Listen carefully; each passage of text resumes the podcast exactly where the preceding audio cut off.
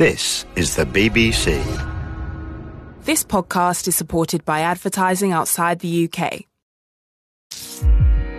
BBC Sounds. Music, radio, podcasts. In Our Time is on its annual break, and we'll be back on BBC Radio 4 and BBC Sounds on the 14th of September. Until then, each week we're offering an episode from our archive of nearly 1,000 programmes, which I hope you'll enjoy. Have a good summer. Hello, in 1550 at Royal Command, two sides met in Valladolid, in Spain, to debate the future of slavery in the new Spanish colonies in the Americas. One, following Aristotle, argued that native people were natural slaves who went with the land and should stay slaves. The other argued that others might be slaves, but these were Spanish subjects and should be treated as equals. This defender of Native American rights was Bartolome de las Casas, and some say he was one of the first proponents of human rights anywhere. With me to discuss the Valladolid debate are Julia McClure, lecturer in late medieval and early modern global history at the University of Glasgow, John Edwards, Faculty Fellow in Spanish at the University of Oxford, and Caroline Dodds Pennock, Senior Lecturer in International History at the University of Sheffield. Caroline Pennock, just to go to the blunt beginning a bit, the Spanish went over, first Columbus in 1492, then Cortes in about 1519, and conquered the Aztecs, which was the start of the great, uh, the great movement of Spain into that part of the world. Yes, that's right. So the Aztecs in Mexico, yeah. They go into the Caribbean, following Columbus, as you say, in 1492, and then by the 1520s, they're starting to expand across the mainland, conquering large areas of territory in Central America. And it appears to the Spanish and to many people as a almost a miraculous victory over so many people by so few. Yes, and that's how it's been talked about since that this is these few conquistadors and missionaries conquering huge areas of territory. It's a, a grand myth of conquest by an evangelical army. Yes, but they had guns, the others didn't, and cannons, the others didn't, and horses, the others didn't, and they also made allies with other tribes. That's true. I would say that the technology actually is relatively minor, in my opinion. The two big factors are disease, because the indigenous people don't have any natural resistance to European diseases, and also the alliances you mentioned with other indigenous groups. The Spanish exported the encomienda system, which is going to be important in this conversation, to the new territories. What was that, and why is it important? The encomienda system is a way of granting groups of indigenous people to specific Spaniards or institutions. It comes from the Spanish verb encomendar, which means to entrust. And theoretically, it's a reciprocal system where the, a Spaniard gives Christianity and civilization and protection to a group of indigenous people in exchange for tribute from them in the form of labour or gold or goods that they produce. In reality, it becomes a kind of forced labour service and it also extends to their land in reality. Very often, if you're given a village to look after, you essentially take their lands.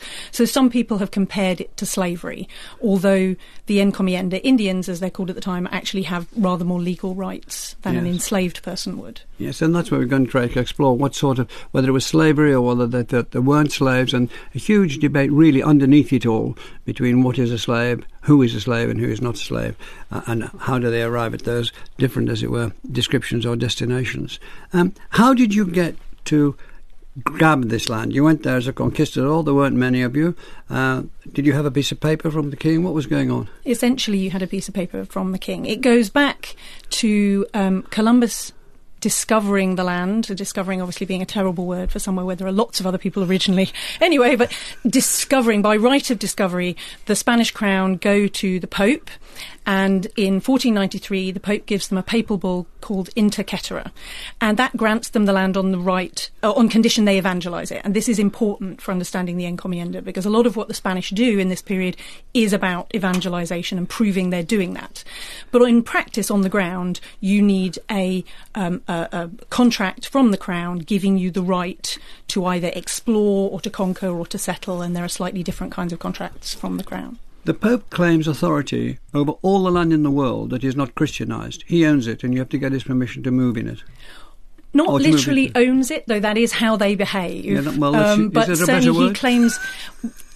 Well, it's interesting because it comes into the Valladolid debates. Um, there's a big debate about the right of what's called dominion, the right to rule in your own land. The Pope doesn't claim to have the complete secular right of dominion, the right to rule everywhere, but he claims to have the right to tell people where they can go and teach the faith. And then there are big debates about the ways it's legitimate to do that. Can you use force or not? Which we're going to kind of get into, I think. Yes, but so you go with this piece of paper, literally, one isn't being uh, um, dumbing down here. You go to a piece of paper and you say, I'm allowed this lot of land, there's a lot of people on it, these people belong to me and they will do what I say pretty much. And by from 1513, when they invent a document called the Requirement, the Requerimiento, they kind of literally do that. From 1513 to legitimate the conquest, you turn up with a with a copy of the Requirement, the Requerimiento, and you read it out, and it says basically, here's a potted history of the world according to Christianity. God gave the world to the Pope. The Pope gave it to the Spanish. The Spanish have given the right to come here to me. Would you accept that and agree to listen to the faith? And if you don't, then uh, we're allowed to um, make war on you. Now, of course, this is a joke. Often they don't even understand you. I was about to say, you read it out to whom? To the indigenous people. Who don't understand the language. Who so often that doesn't get don't very far, understand. No, exactly. Uh, Bartolome de las Casas said he didn't know whether to laugh or cry about the requirement. But this was enough to get the thing going. It was it's considered to be enough. Considered to be a legitimating act um, something that made your conquest legal. You were actually supposed to do it in front of a notary. Someone was supposed to write down that you'd fulfilled this requirement. Right. John Edwards, um, in the short term and immediate term, what impact did the Spanish have on uh, the peoples they encountered in, uh, in, in that part of America, Mexico, and around the Caribbean? Well, they had a, a react, you know, an uh, um, impact in various ways. Of course, um, the religious question we've already started talking about. They um, but simply the presence of people. Um, and it's not only the Spanish, for example, who bring in their diseases. Um, which the Native Americans would not have had immunity to, but also, I think, even more important in some ways, livestock. Um, and so you start getting two things happening really the exploitation of the labour force in an obsession, of course, to find gold, which is the one other thing we need to mention here. Um, the belief, well, that, that, gold would be found um, even in the Caribbean islands and certainly in the mainland. Um, this comes, of course, to be as vital as the evangelization project. Um, and both of them are seen as sort of central interests of the Spanish monarchy and then of the Habsburg Empire as it becomes part of that. Is the evangelization a real purpose or is it a blind? It's if you look at the, the, the records that we've got, like some of the major writers, some of whom were conquistadores, who did the conquering themselves, um, I think the ones who were not ordained or religious churchmen, they of course did, I think, were sincere, totally. Um, the others, the secular colonists, as it were, often were simply conventional Spanish Christians of their own day. I think we have to bear in mind also that, of course, a lot of mental baggage comes with the Spaniards when they go to the New World, including feudalism, which really underlies the encomienda thing. Um, in other words, serfdom as well as actual slavery, um, but also the um, great sort of shortages of um, bullion and resources. Which were, and when Columbus starts out, for example, the first thing he does is desperately try and find any little nugget of gold he can see to prove to Ferdinand and Isabella, the Catholic monarchs, that they were justified in funding his expeditions. Maybe I didn't make myself clear enough. I didn't. Uh, was the drive to conversion was it a very respectable cover for the drive to find gold? And exploit the people there? Or was it part of it in a profound way? I think it's a, uh, the others may disagree, but I mean, I think this is a tough thing about the mentality of the period, yeah. in which it genuinely is impossible to separate the religious motives from what we would call the economic ones or um, political. Sorry. Bartolomeo de las Casas was one of the owners of these uh, properties. Uh, his father had sailed with Columbus. What abuses did he report? He's very important to the story. What abuses did he report in the beginning? He um, it was actually another member of the order he joined, the Dominican Order of Friars, uh, Alonso de Montesinos, who first publicly denounced the behaviour of the colonists. He, he said they're also men, didn't he? Yeah, yeah. Well, he was. He started off by going for the abuse of the grants that had been made. In other words, the labour force was being treated back, it was being overexploited, um, as well as any problems about disease, which we mentioned. Um, and Las Casas seems to have had, a, well, conversion in two senses. One is that he converts literally, which just was the term, by becoming a Dominican friar. And of course, this was the very active preaching order from Europe, um, which had already combated heresy. Um, it was founded to do so, in fact, in the 13th century. And so what we have now is um, them among the Gentiles, as it were, the people who never had Christianity. Um, on the abuses question, yes, it, he de- it is the beginning of Las Casas' crusade. Julia McClure, um, the, Pope, the Pope had granted the right, indeed, the duty, uh, not only to conquer but to convert. How did the conversion happen? How did they set about doing it? Yes, indeed. To understand the importance of conversion for the Spanish Empire, we need to go back to this papal bull of 1493 Inter Caetera, which in fact granted the uh, the donation of the lands in 100 leagues west of the Cape uh, Verde Islands uh, to the Spanish crown for the purposes of conversion. So the mandate for conversion was central to the founding legitimacy of the Spanish Empire. Now, what happened was there was a debate about how that conversion should be carried out and the methodology of that conversion. Uh, particularly between the, the Franciscans and the Dominicans, there was a clash about the methodology of that conversion. And the Franciscans had been engaged with mass baptisms, and the Dominicans came along and said this wasn't a real uh, conversion because the Amerindians couldn't understand what had happened, uh, they hadn't been brought to the faith by reason. This is significant because uh, Bartolomé de las Casas, as, we, as we've mentioned, joined the Dominican order and he joined this debate. And significantly, in 1537, he published a tract, um, De Unico Modo, uh, The Only Way of Converting People to the True Faith, in which he argued that it was really important to uh, bring people to, to the faith by reason, uh, through peaceful proselytizing. Now, there's three important implications of that uh, text that he publishes. It shows that uh, there's no kind of mandate for force, that people need to be compelled through pe- uh, peaceful methodologies. This also has implications for um, the political sphere because it uh, ties into later arguments about the need to have consent for sovereignty. And it also ties in, interestingly, to the way he's been uh, fitted into the intellectual history of rights, in that it focuses on the importance of the, the will, so that, that people must be uh, free to choose um, and, and, and have their, their freedom respected in this. If they converted them to Christianity, the implication is that they thought they had a soul to be saved. If they had a soul to be saved, didn't that make them equal to other Christians? Exactly. And so uh, this text that uh, Las Casas wrote, uh, The Only Way, was in fact influential for Pope uh, Paul III in the uh, bull that he issued also in 1537, Sublimis Deus, which recognised the rationality of the Amerindians. So, and, uh, and so re- recognising that they had a soul to be saved. So that plays a part in what we're going towards, which is what is slavery? What is their position? And these phrases came up all the time. Are they monkeys, not men? This is part of it. The soul is part of it. Exactly, yes. The capacity for human reason in particular. They're thought to be without reason by some people. By some people, for example, um, Sepulveda, who we're going to come on to with the yeah. debates that without reason. And yet we're talking about a city bigger than any city in Europe. We're talking about a place with laws, that can do writing. I mean, magnificent place. And they still, what was staring them in the face didn't matter one way or another. Well, it's interesting. The, um, the Sepulveda, who puts forward some of these arguments that you've just mentioned, had in fact never visited uh, Latin America. Although, of course, um, he'd have read different reports from conquistadores. There was uh, knowledge of the Americas in uh, Spain at this time, but he had never himself visited. Thank you. Caroline Pennock, what were the new laws of 1542? They're there. Cortes has arrived 23 years earlier. Um, they're taking over all over the place. There's brutality. People are being forced labour and so on and so forth. These new laws came in. What were they? So what happens and who, is... Who, who, set, who, who promulgated them? Uh, the laws are promulgated by the Spanish Crown in 1542, and they are intended to defend the indigenous people and to improve their rights and their treatment.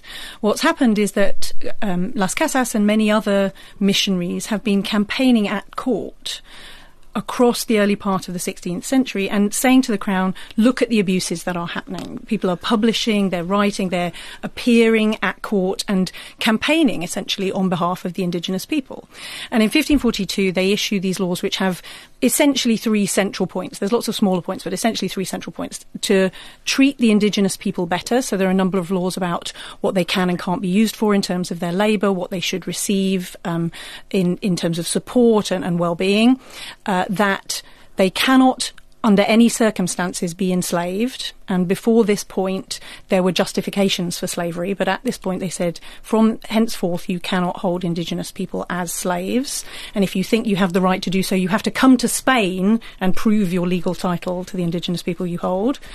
And thirdly, they abolished the encomienda effectively by declaring that when encomenderos, holders of encomiendas, died, their encomiendas would revert to the crown. How effective were these new laws? How long did they last? Not very long. Not uh, well, long? technically quite long, but in reality not very long because what happens is that the encomenderos, who are the most powerful figures amongst the colonists, are not very happy about this. They've been happily exploiting indigenous labour, forcing people to work for them, and so they're pretty angry about it. In Peru, there is an actual revolt, a sort of civil war, and they cut off the governor's head and carry it around on a string. The viceroy of Mexico sees what's happening in Peru and thinks this isn't a very good idea, so he suspends the laws. They he applies to the crown to suspend the laws. He doesn't implement them. Um, and letters and, and emissaries go back to the crown saying this is a terrible idea. We shouldn't do it. The interesting thing, from my point of view, though, which gets forgotten often, is that the laws remain in effect in Spain. So indigenous people who are in Spain are able to use them to apply for their freedom from enslavement, things like that. But not the millions uh, in the, over in Mexico and, uh, and and Middle America. John Edwards. So there's pressure on the Spanish crown. Is it the sense of this crown versus the Pope here in, over these new laws? That's a very interesting way of putting it. Um, not a not, not a usual way, um, because of course the Spanish crown regarded itself as the big defender of the papacy and its claims all over the place. They seem to be at odds here. They were.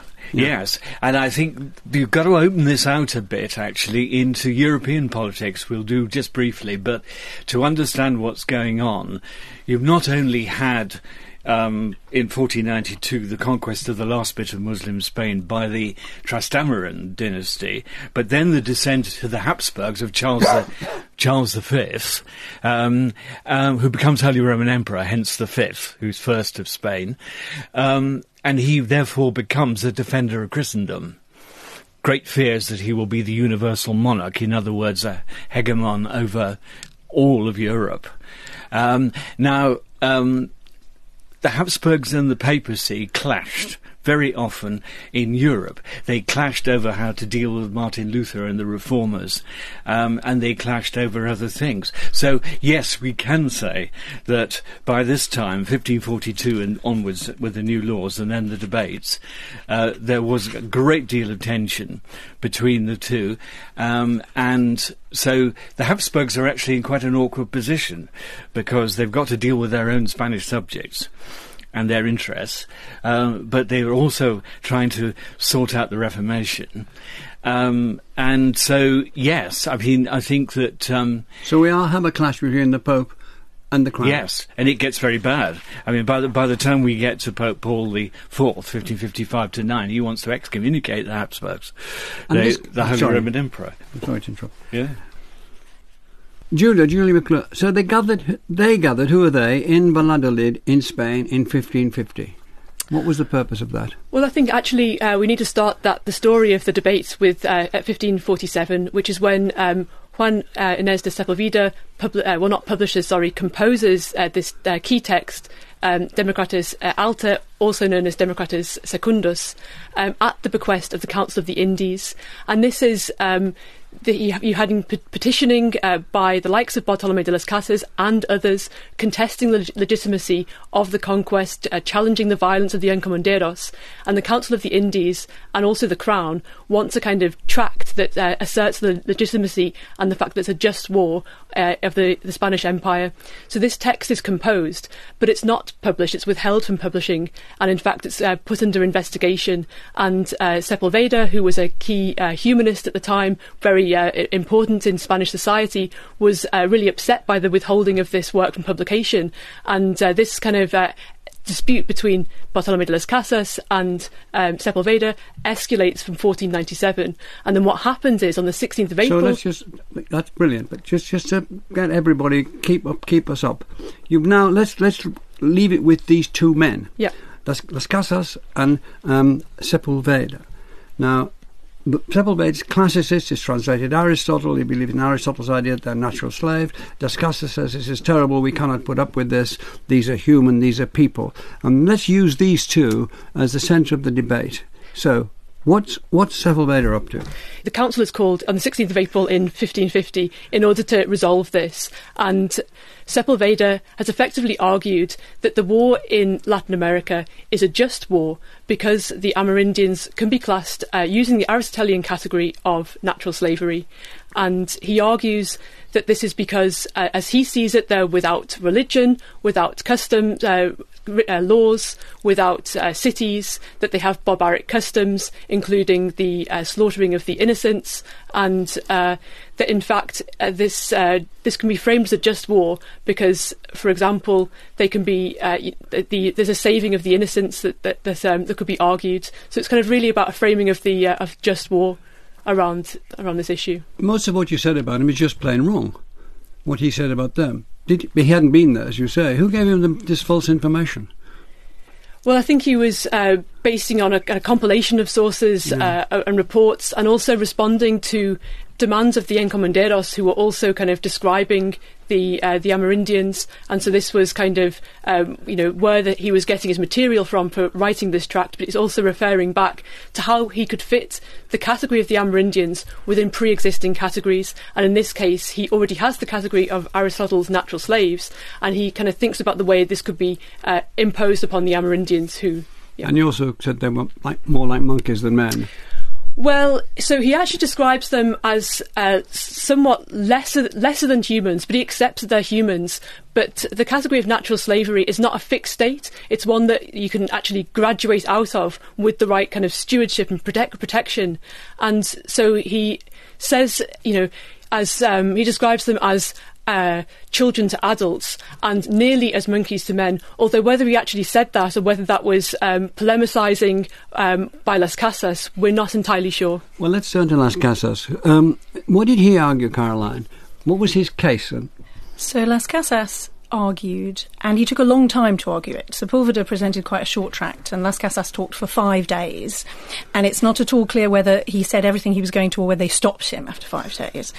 But he had an enormous amount of ethnographic information suggesting that these people were civilized and, in his view, very innocent, very open to conversion. He even makes the case that human sacrifice shows how devout they are, that if only you could turn them to Christianity, they would be the most devout people on earth. So he counters the idea that they're uncivilized. But he also is very strongly against the idea that there is any justification for war to impose the faith. As Julia said, there's a big debate here about what a just war is and how one can impose one's beliefs. The method you can do that. He never says that empire is wrong during the debates or, or that they shouldn't be trying to convert these people and change their beliefs. He believes that it should be done by peaceful means. And he very strongly denounces the abuses of the conquistadors and of the encomenderos as essentially making a proper conversion impossible. How can you bring people to the love of Christ through violence? This kind of argument. and he spoke admiringly of the uh, Amerindians, didn't he? Very admiringly, although also quite patronisingly. So he sees them as children, as uh, lambs to be led to the knowledge of God. Um, he is very admiring of them, and he also talks admiringly of their institutions, but it's very Which much a paternalistic. Um, so, for example, law, uh, monarchy, writing, the uh, recording of their histories. There are many missionaries in this period that spend a lot of time recording these indigenous civilizations because they're so sophisticated. And so he does speak very admiringly of them, but it is also a very paternalistic viewpoint. The idea that he still, uh, he and his fellow missionaries need to lead them to Christ. Have we uh, any idea, John Edwards, how these arguments went down? Uh, the pro, pro and ante. Was there any system of voting or judgments? What was going on? I think it's worth saying that the, the debates aren't really debates in the format we understand them of cut and thrust um, like in Parliament. Um, they, I think, is a very interesting parallel with the, the, with what was also going on in Europe in that time, the Council of Trent, that was supposed to be settling the future of the Catholic Church, its doctrine and, and reform.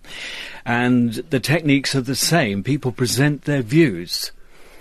Um, are they um, unchallenged? They are. Well, not they are, but usually in back rooms, right. uh, in, in, in, the committee meetings behind the scenes. In the formal sessions, everything will be very rigid. One person speaks, sits down, another one gets up. Um, but a judgment is made by a designated group.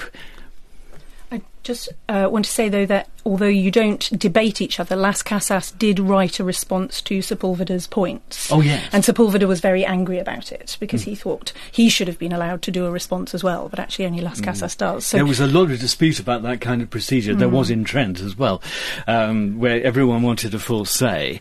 Um, but it was there was this tradition. So the Spanish themselves had a tradition which they'd used um, with Erasmus a bit earlier, 1527, of having what they would call a committee in which a group of theologians, in that case, would produce their own opinions, and then the Inquisitor General and the Crown would have a verdict, as it were. Was it an event, a debate, excuse me, that, as it were, all Europe were watching? Was Did it seem something central?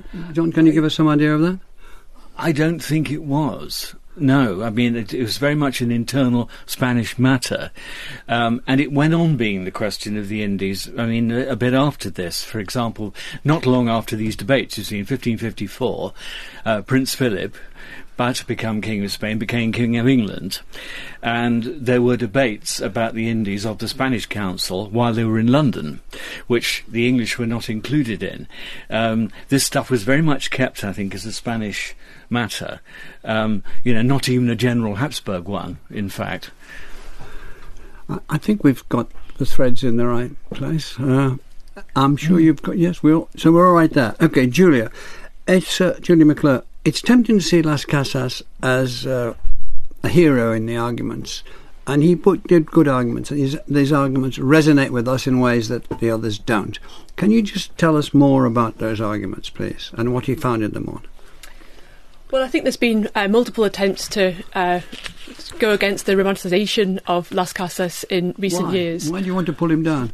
Well, um, he's often associated with um, uh, instigating the uh, start of black slavery into the Americas, although we can debate this. It's uh, probably not down to Las Casas, but in 1516, when he writes the Remedios, when he's thinking about how could the um, labour shortage be addressed in the Americas, he suggests that they could uh, introduce black slaves. He then later recants on this. He and recants then on that. It's quite important that he recants. He it is important that he recants on it, uh, especially uh, after the debates. He kind of uh, is more uh, polemical against slavery uh, in general. But overall, he's not opposing slavery as an institution because there are different frameworks for understanding the legitimacy of slavery coming out of the, the, the late Middle Ages that he's not challenging. So, for example, one could be a slave if they, you know, if they were um, considered to be a natural slave, or if they were opposing. Who would say they were natural? Who would do the considering?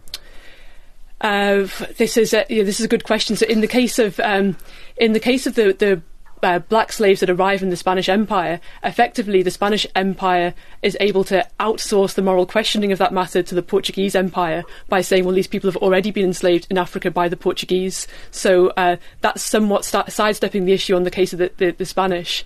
But the other uh, significant thing to say about the interventions in Las Casas and why they ha- they were so problematic is that he, he was on the one hand defending the Amerindians, but he was also romanticising them and essentialising them. And it's argued that in doing so, he actually contributed to the, the racialisation of the Amerindians. And he also How created by saying, for example, that they were um, that meek and, and humble in their, in his defence of them, he was kind of creating a certain um, essentializing uh, depiction of them. And this also played into how the, the Spanish Empire proceeded in terms of its uh, constructing of its own, legitimacy by thinking of the uh, Amerindians as a protectorate, those who were too weak to be governed and therefore needed to be governed uh, on their behalf until they were able to sort of graduate from this position. The other important thing that he does is that he creates a kind of moral hierarchy. He says famously, where, you know, that everyone is uh, is equal before God, but there's also space there for saying they're not equal politically. And he actually kind of creates a framework. Uh, he's described as, by some as the founder of comparative ethnography, in fact, because he says that uh, the, there are different groups uh, you know, that, that, don't uh, that there's differences between the Amerindians. So, for example, the Chichimecas in the north were more wild, whereas the Taino were seen to be uh, more meek and humble. And this hierarchy, uh, this this creates a framework for how the enslavement of the Amerindians actually actually plays out. Do you agree with this, uh, Caroline, this, this, this characterisation of Las Casas?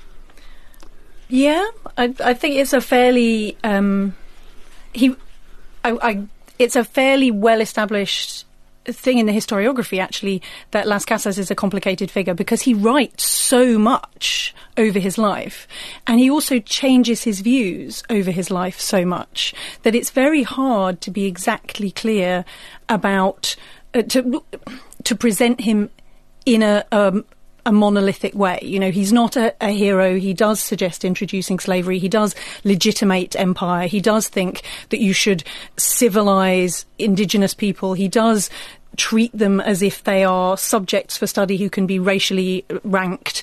But at the same time, he is, I think, a man before his time, a man who is one of the first to suggest that all men are equal before God and that all are capable of civility. He never does take on the question of what happens if you refuse in the end to be converted. You know, at what, what point, wh- where's the edge of his tolerance for people's civility is, is an interesting question. What's the resonance of this of this argument in the in the streets of Spain at the time? It's hard to know how much people are actually talking about this argument, but it's certainly the case that we tend to think of this as a very abstract debate, something that's just happening amongst theologians and politicians and encomenderos as well, you know, who are very keen to get the right result so they can carry on being in charge and imposing their will on indigenous people. But actually, there are thousands of indigenous Americans in Spain at this time probably tens of thousands. The statistics are very hard to get. Many of them as enslaved people. And so it, you, I don't think you can divorce this from ongoing debates about how you treat the people that you're next to as well, about how you treat the people, your workers. And I mentioned briefly earlier that the new laws carry on being implemented in Spain. And we see hundreds of Native Americans with the aid of the Spanish crown appealing for their freedom in the 1540s and 1550s. They see these debates happening, these questions, and they say, actually, I am a free person. I should not be enslaved. I'm not sure if I've answered your question, but it's I don't think the debates resonate in the streets. I don't think people are chatting about them around the fountain. But I do think that the legal implications have much more of a resonance in Spain than perhaps we give them credit for. Yeah. John, uh, John Edwards, what bearing did this debate have on the new transatlantic slave trade? Well, I suppose if you look at it objectively, um, not a lot. because in fact the, the, the encomienda system does survive more or less. Um, I mean, nothing really changes until we get to um, around 1800, really, when the empire starts breaking up in the Napoleonic period. So, sorry, Caroline. I was just going to say, well, the encomienda system sort of dies its own death and is replaced mm. by other forms of forced labour service, like the repartimiento, right? So, yes, which is another old medieval technique revived. You know, that was the repartimiento was an allocation of holdings um, by the crown, um, and they th- this begins back with the reconquest of southern Spain in the 13th century. Repartimientos are, um, and so the um, yeah, I mean that's that's another thing. So the sorry, you would say. Well, just to add to that, that the the first asiento, so license to introduce black slaves into uh, the Caribbean was issued in 1518, and actually, new data from the Transatlantic Slave Database shows that there was a, a, a more a higher volume of black slaves into Latin America than previously thought. So this was really starting from uh, at least 1518 to impact on the composition of the labour force. But at the same time, it's crucial to notice that this is not um, racialised chattel slavery in the same way that we're familiar with from the British Empire. And in fact, there was also kind of substantial free black, black populations across Latin America in urban centres, especially such as uh, Mexico City, also in Lima. So this uh, uh, black people are entering the the Spanish Empire, but they're and uh, possibly as slaves, but not necessarily always staying as slaves. So, John, to a certain extent, it's, it's in the nature of a lot of a lot of sound and some fury signifying nothing. Um, well, uh, it has. I do think it has European implications. I think that, um, in the sense that the way we're dealing with all these questions in the new world must must never we must never forget the the old world. The, the, that in fact, as far as people in Spain were concerned, um, the Mediterranean, the Turks, were just as important as anything that happened in in America, and there was a lot of link of people and ideas and and behaviour between them. But was there any uh, change in the attitude of the colonists after this uh, after this treaty, after this meeting? Did they behave better, to put it in its at its most simple? Well, I, I don't know what the others think, but I would say there was the mixture pretty much as before. In other words, there were idealists. There were those who, as Caroline said, you know, had the, the gospel view as they'd brought it with them from, from Europe. And those could be um, friars or they could be priests. Um, and uh, they certainly were, were still there. And Las Casas was revered in his order, for example, you know, evermore. Um, but on the other hand, um, you do have a situation in which um, you know, basically the economic interests go on, and it is very much to do with the catastrophic financial situation of the Habsburgs. You know, the the, the famous decline of Spain, insofar as it was one thing, um, begins certainly by mid-century, about the time of these debates. It's um, and goes on until Spain stops being, you know, a top-class power. Is that because they're not getting enough gold? Well, it's one of the major factors. Caroline. I just wanted to say that it's easy to turn this into a debate as well that's about Spaniards um, imposing will on indigenous Americans, but actually mm. some of the encomiendas are held by indigenous people. So Moctezuma's daughters and their descendants hold encomiendas. And uh, some of the indigenous cabildos hold encomiendas or want to hold encomiendas. So there are also indigenous people involved in this debate who are sending petitions either because they want to keep holding their encomiendas or more often because they want to contest the encomienda system. You see Las Casas actually speaking as a representative of Indigenous communities. It's very easy to deprive Indigenous people of any agency in this debate at all, and it just become about the Spanish imposing things on them. But although they're experiencing devastating loss of populations and, and of communities, destruction of communities, they also are fighting to find their own place in these debates.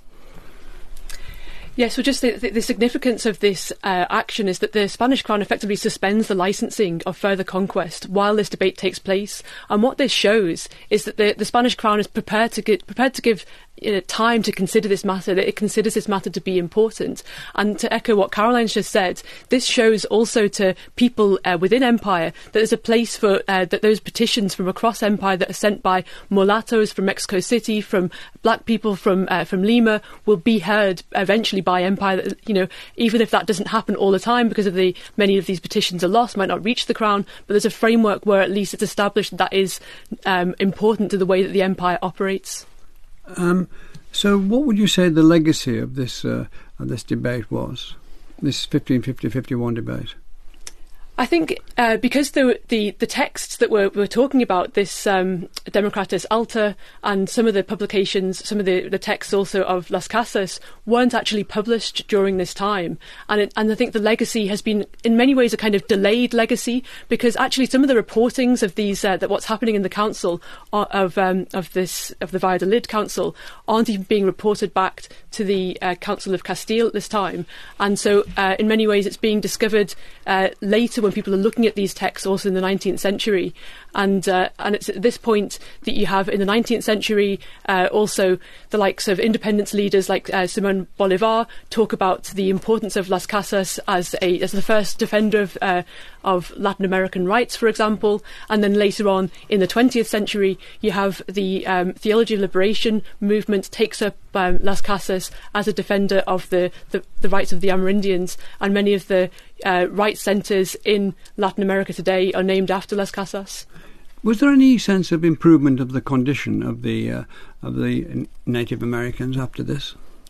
Not really, I'm afraid. Um, the new laws do give the scope for Indigenous people to challenge their treatment. They're actually reissued in a watered down version that allows encomiendas to survive for two generations in the first instance in 1552.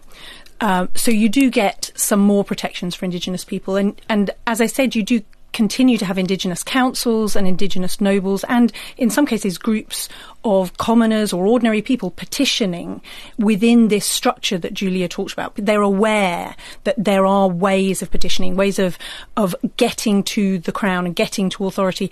And the Aztec people, the former Aztec people, actually get into that really quickly because they had a big petitioning legal system. So they quite quickly adapt to the Spanish legal system and start getting involved with it. But I, I wouldn't say that anything changed as a result of the Valladolid debates at all specifically, though there are incremental shifts in what people can do legally all across that period.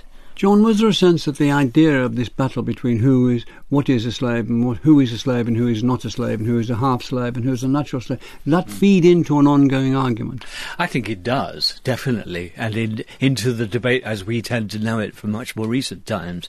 Yes, I, I think it does, and I think um, another thing that, about long-term influence, which as we've been saying, you know, takes a while to get going after after the debate, is of course that Las Casas' portrayal of the behaviour of the colonists, particularly, for example, in his Brevísima Relación, his short account of the destruction of the Indies, as he calls it, um, is it does begin to develop something that was already going on in Europe, a black legend about Spanish society and its behaviour abroad you know, and this applies as much in Europe as it does in um, America. But what's interesting from our point of view is, of course, that instantly the potential rival imperial powers in Europe take this stuff up. It's absolute gift to the French, to the Dutch, later to the English, um, to show that the Spanish are in fact misgovernors.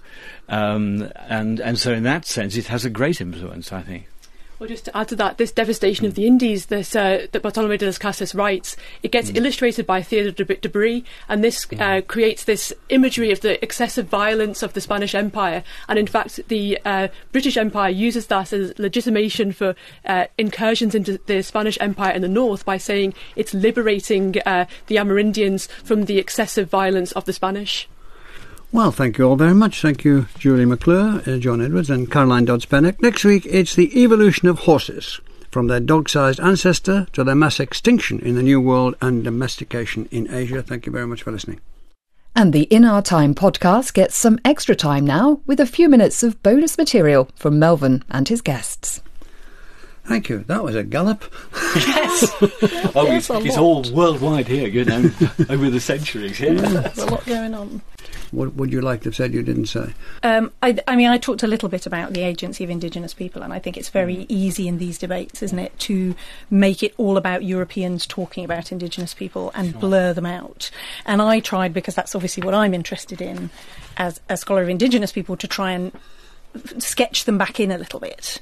Mm. But it, it because it's also theoretical and so top down, I suppose, it, it can be very difficult to see them mm. being an influence in these debates until you start recognising the way in which the different issues overlap. So, you, as you said, it was a, a gallop through a lot of different issues, and the problem is that Valladolid is a, an exemplar of lots of things that are going on, isn't it? So Las Casas is appearing not just petitioning in the Valladolid debates, but he's appearing as an expert witness on behalf of indigenous people who would like to be freed, testifying that they're speaking Mexican languages. He um, writes a big, absolutely excoriating petition on behalf of a Mexica who is imprisoned for his part in the Mixton revolt, and he's campaigning on his behalf in Spain.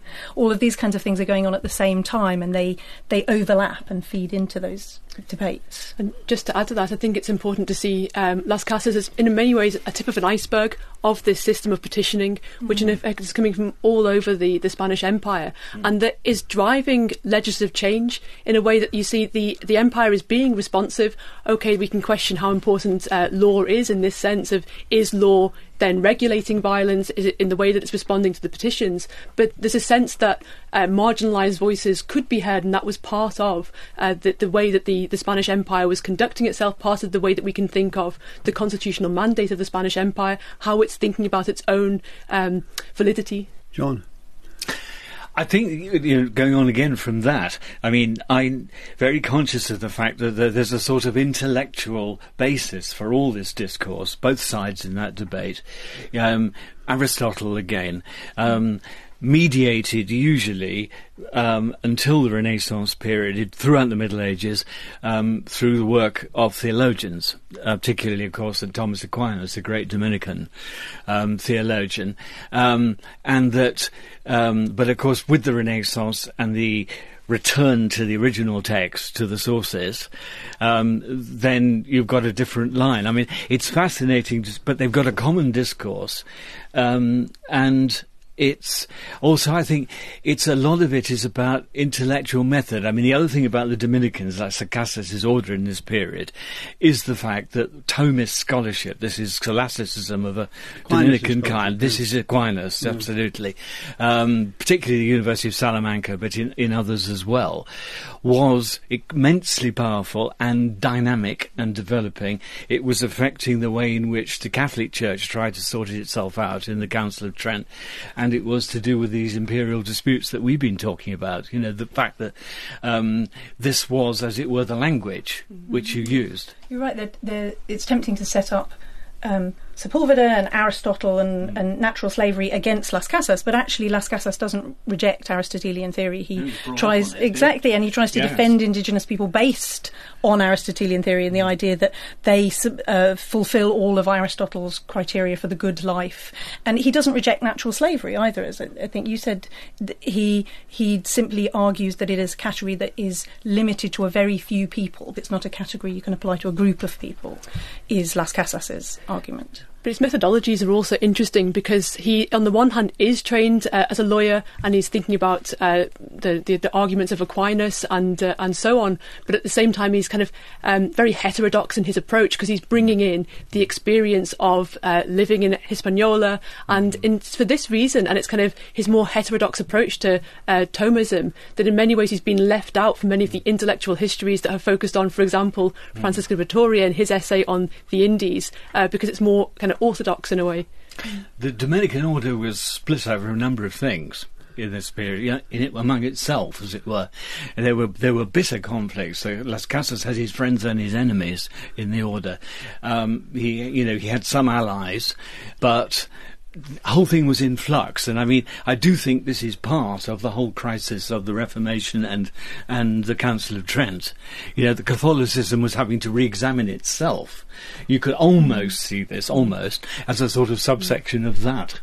Well, in Uh, fact, sorry. The, the, well, the councillors that were uh, part of the the, uh, the Valladolid debate, in fact, two of them were dispatched to the Council of Trent, and that was what That's right. caused the delay in the uh, the verdict of, of the outcome. Yeah, we didn't mention that there wasn't a verdict. Yeah. In fact, Las Casas is widely regarded to have won because he won the propaganda war. His materials were widely published afterwards and widely circulated where Sepulveda's were largely suppressed. Yeah. And of course, they fit much more neatly with modern ideas from the 18th century forwards about human rights and so on. So he, he, but both of, he kind of is seen to have won, but both of them claim to have won. They both claim to win. But it's a terrific, it's fascinating power play, isn't it, between the church and the state? And you wonder how much they overlapped and who be, really believed in what. And then the third element being them over there getting on with it one way or another, and not mm. getting on with it. So you have a, at least a triangle.